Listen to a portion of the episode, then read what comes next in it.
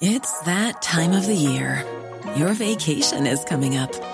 You can already hear the beach waves, feel the warm breeze, relax, and think about work.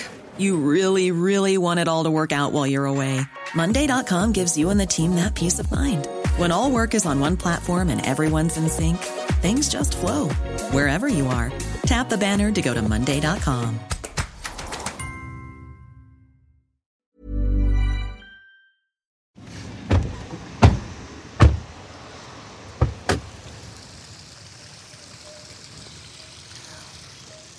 When El Chapo escaped, Oh, he came through here? escaped from the Marines and the DEA in that house that we were at a few minutes ago, he came out from this tunnel. So we're looking at a, a concrete tunnel that's about maybe five and a half feet tall. I'm about five seven, and I have to hunch over. So I'm a I'm about Chapo's height, more or less. This is too too short even for me to like stand up upright. Uh, I'm guessing this is like sewage water that's running off here, so I'm not getting my shoes in it. He ran for like three miles through this naked apparently because he was running out like got busted mid coitus. So he comes out of this tunnel, goes up the stairs right next to us, and it's along a major road. His guys are waiting for him. and He jets off to Mazatlan, oh, goes to the beach essentially. And that's where uh, this uh, DEA agent, uh, what's his name? Hogan. Hogan, uh, Boston.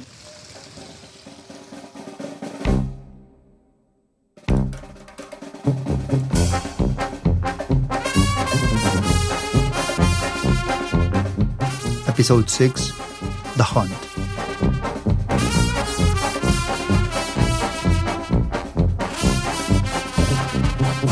Chapo had spent most of the 90s in prison. Then he escapes in 2001 and is basically on the run for the next 13 years. He was constantly on the move during this time, trying to avoid getting captured. And there are some near misses, like when he escapes his safe house via the sewage tunnel. But he always finds a way out, until he doesn't.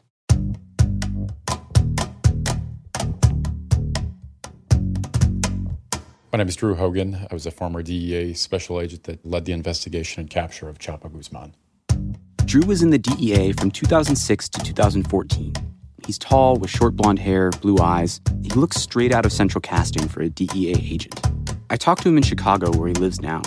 When he was a rookie in the DEA, Drew's first assignment was in San Diego, where he was part of a drug task force.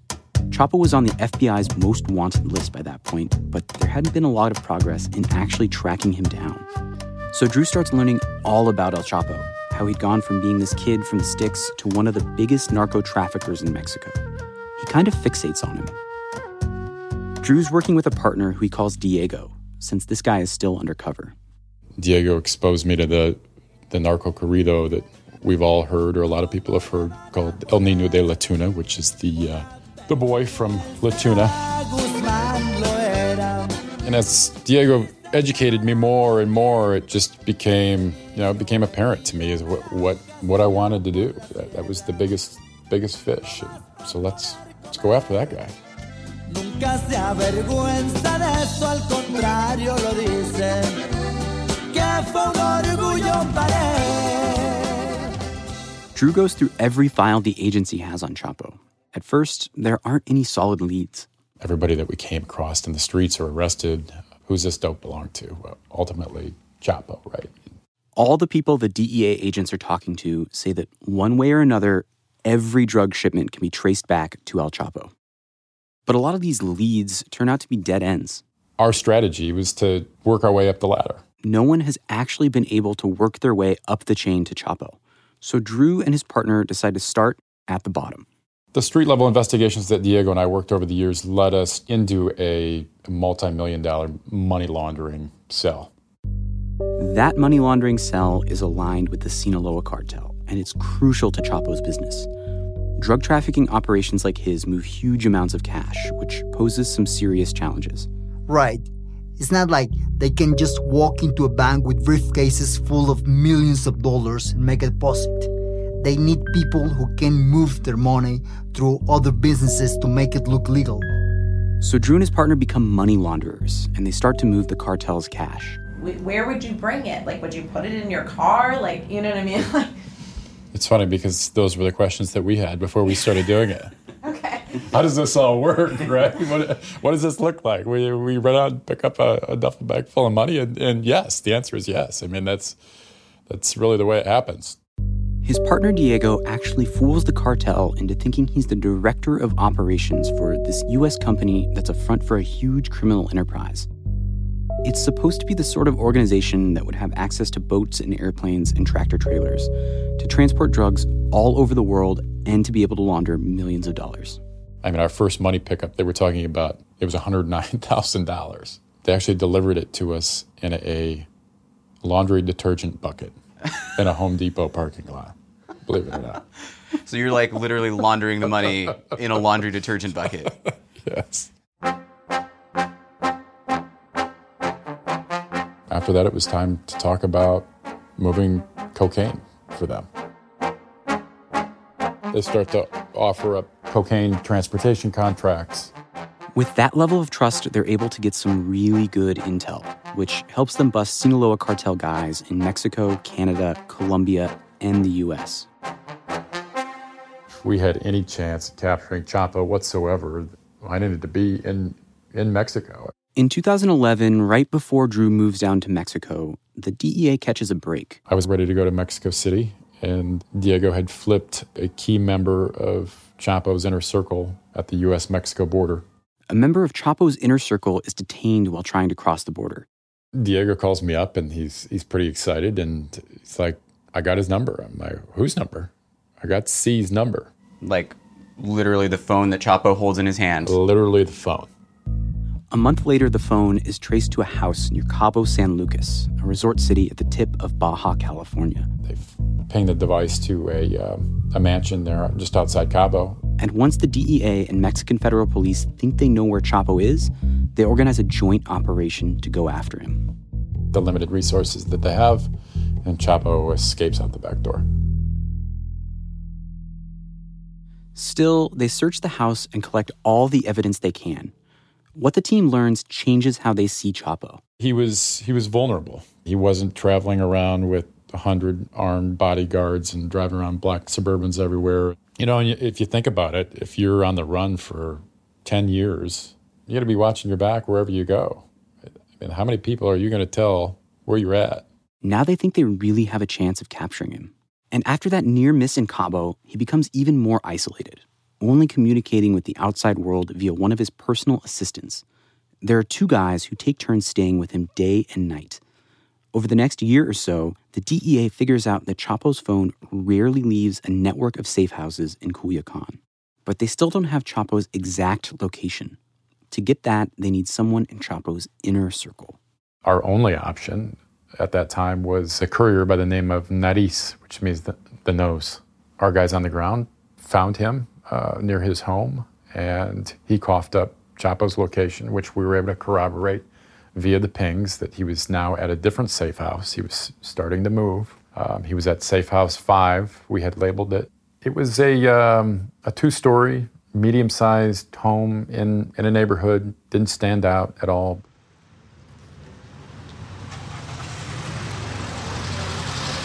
So we are outside of what was once El Chapo's safe house in Culiacan. It's nice, but not super nice. It's like a pretty generic residential block with other pretty nondescript, I would say like middle class houses for Culiacan.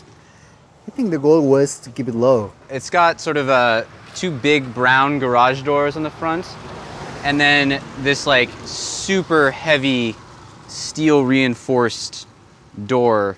On February 17th, 2014, the Mexican Marines storm the house through one of the garage doors. So it takes the Marines um, probably a good 10 minutes to get through the steel reinforced door to talk to one of my guys on the ground who said that he could see the lights come on upstairs, he could see people peeking through the blinds. And by the time the Marines got through that door and into the house, everybody was gone. And we walk in through the front door and into the bathroom that's off the bedroom and see the tub that's propped up at a 45 degree angle with a tunnel below it.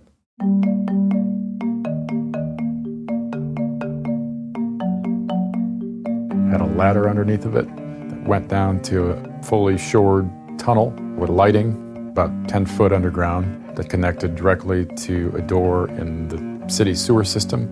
And you open up that door, and there you are in a labyrinth of sewer tunnels built by the city.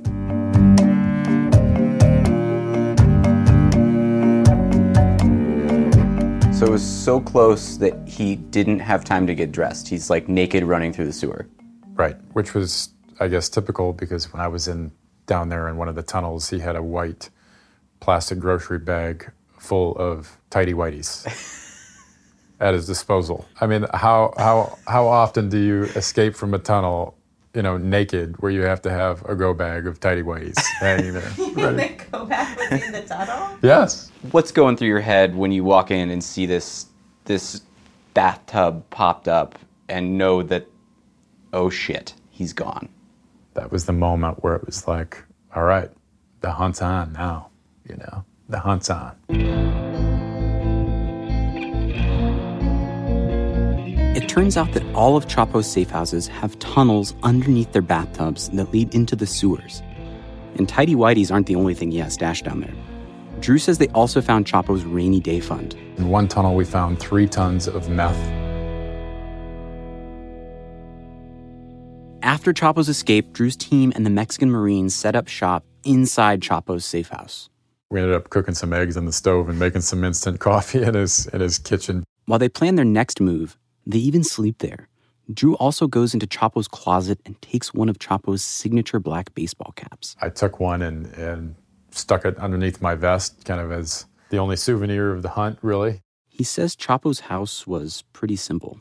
White plastic Walmart style furniture for his kitchen table and chairs, faux leather couches, maybe a picture or two hanging on the wall, dark cabinets. Nothing that you would expect any, you know, billionaire drug kingpin to to have. But this was Chapo's style. Yeah. He didn't come from much. Um, I don't think he necessarily needed much. He didn't need to flaunt things. I think that's what most people who know El Chapo would say about him. Like he knew all the little details of his business, the price of fuel for his planes, and how much he's bribing people in the government. He cared about stuff like that. His main vice seems to be women. He's been married three times and apparently has at least 12 kids. His current wife is a local beauty queen, and he has a reputation as a womanizer. Drew says they intercepted messages that showed Chapo making arrangements to have sex workers sent to his safe houses. He had like this menu of women he could choose from. And the madame would deliver the selected to a courier who would transport that gal over to the over to the house for the night, and uh, he would do that. It was uh, it was nonstop. After a few more days gathering leads, the Mexican Marines and the DEA find out that Chapo has fled to Mazatlan, a town on the Sinaloan coast. They have Chapo's assistant's phone number, and they're able to pinpoint Chapo's exact location at a hotel on the beach. On February 22nd, 2014, they make their move. I drove the lead car along with uh, the commanding lieutenant, and we pulled right up there to the front of the hotel. The gates were open. Um, the Marines started flooding the inside. The lights are coming on on the fourth floor. And all of a sudden, he realizes that maybe Chapo has another escape route all set up, and that he might get away again. So I run down to the street because I'm I'm going to physically jog our perimeter to make sure that we're covered because if he's escaping, he's doing it right at this very moment. That's when I hear excited radio chatter that says, We've got the target, we've got the target. Drew rushes to where everyone's gathered, a parking garage underneath the hotel.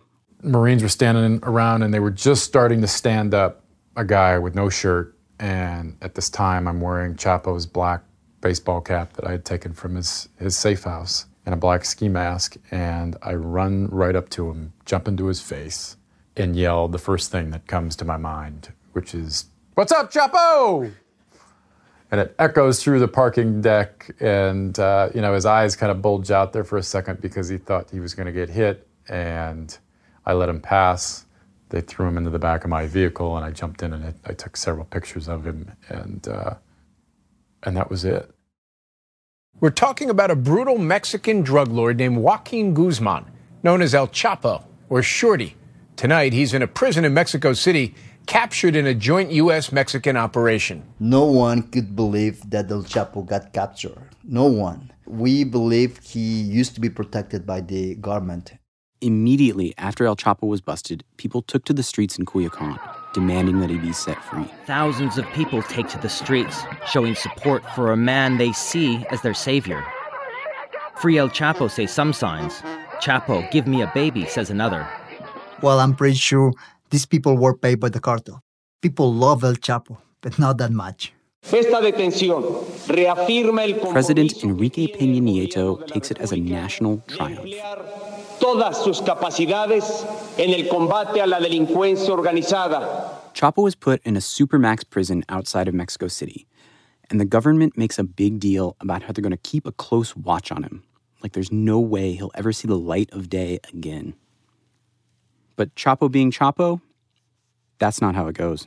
This is Good Morning America. Start here with the breaking news. He has done it again. One year after he was captured and paraded in front of the cameras, El Chapo has escaped from a maximum security prison in Mexico. Yes, virtually vanishing into thin air.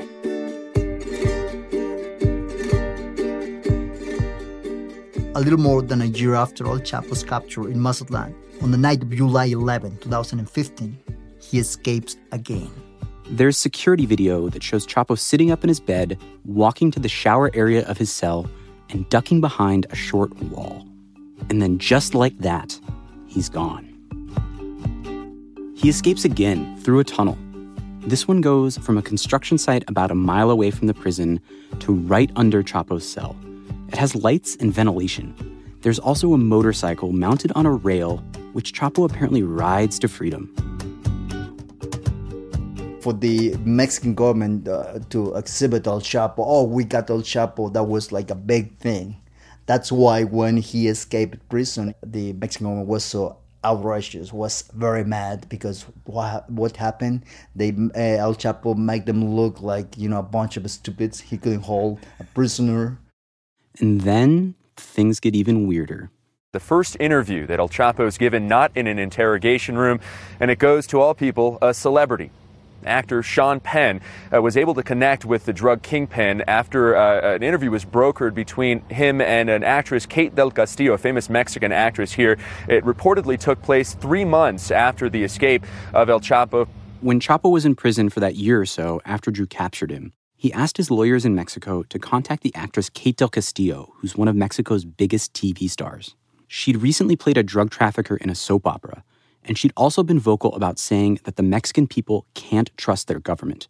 She said on Twitter that she believes more in drug traffickers like El Chapo. The actress and the drug lord began texting.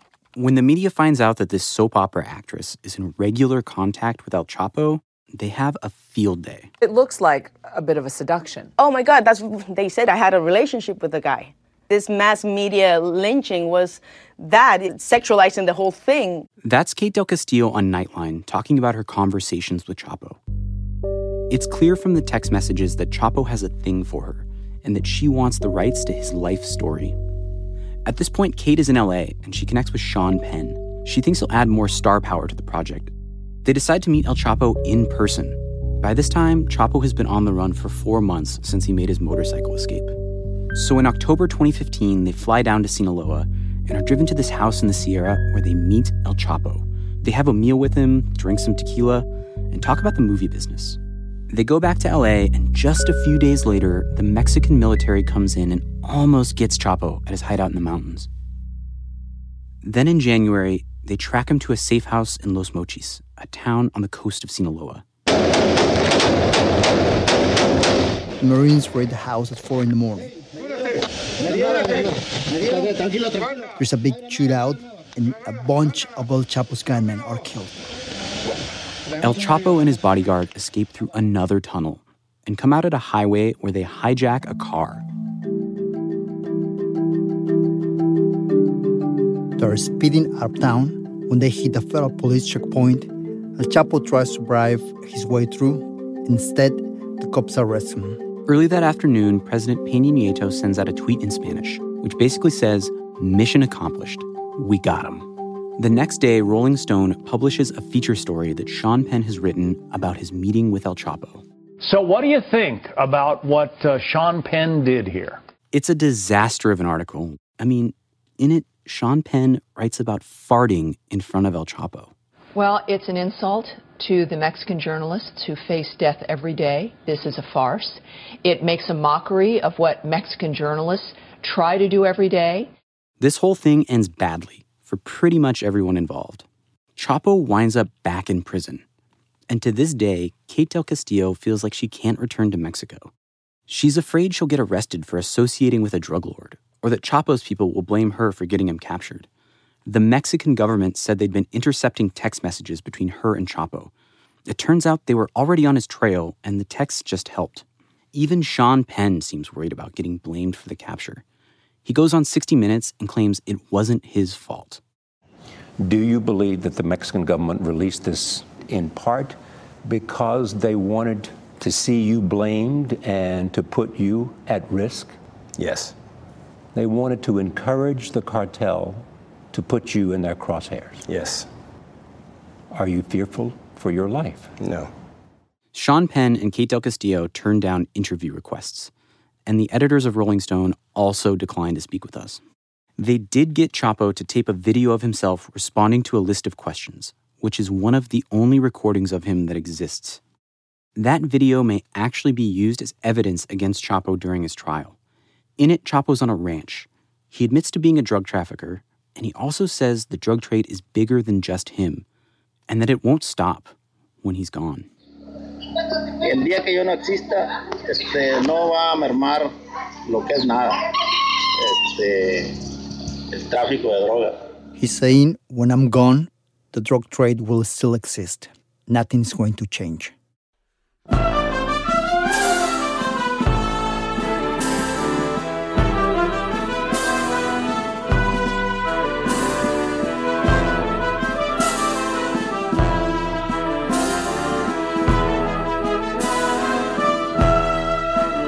In January 2016, El Chapo was taken into custody for good. And then came the fallout. That's next time. So what happened on on the, the day he was killed? Where were you when this happened? I was, I was in this uh, hotel Lucerna. I was waiting for someone. Where in Culiacan? Yes, and I got a call. And it was uh, Ismael, the director of the newspaper. And I, hey, hey, Ismael, what's up? And, there's silence on the other side. Ismael, and then I heard like someone crying. Ismael, he say, lo mataron, they kill him. What the fuck is happening?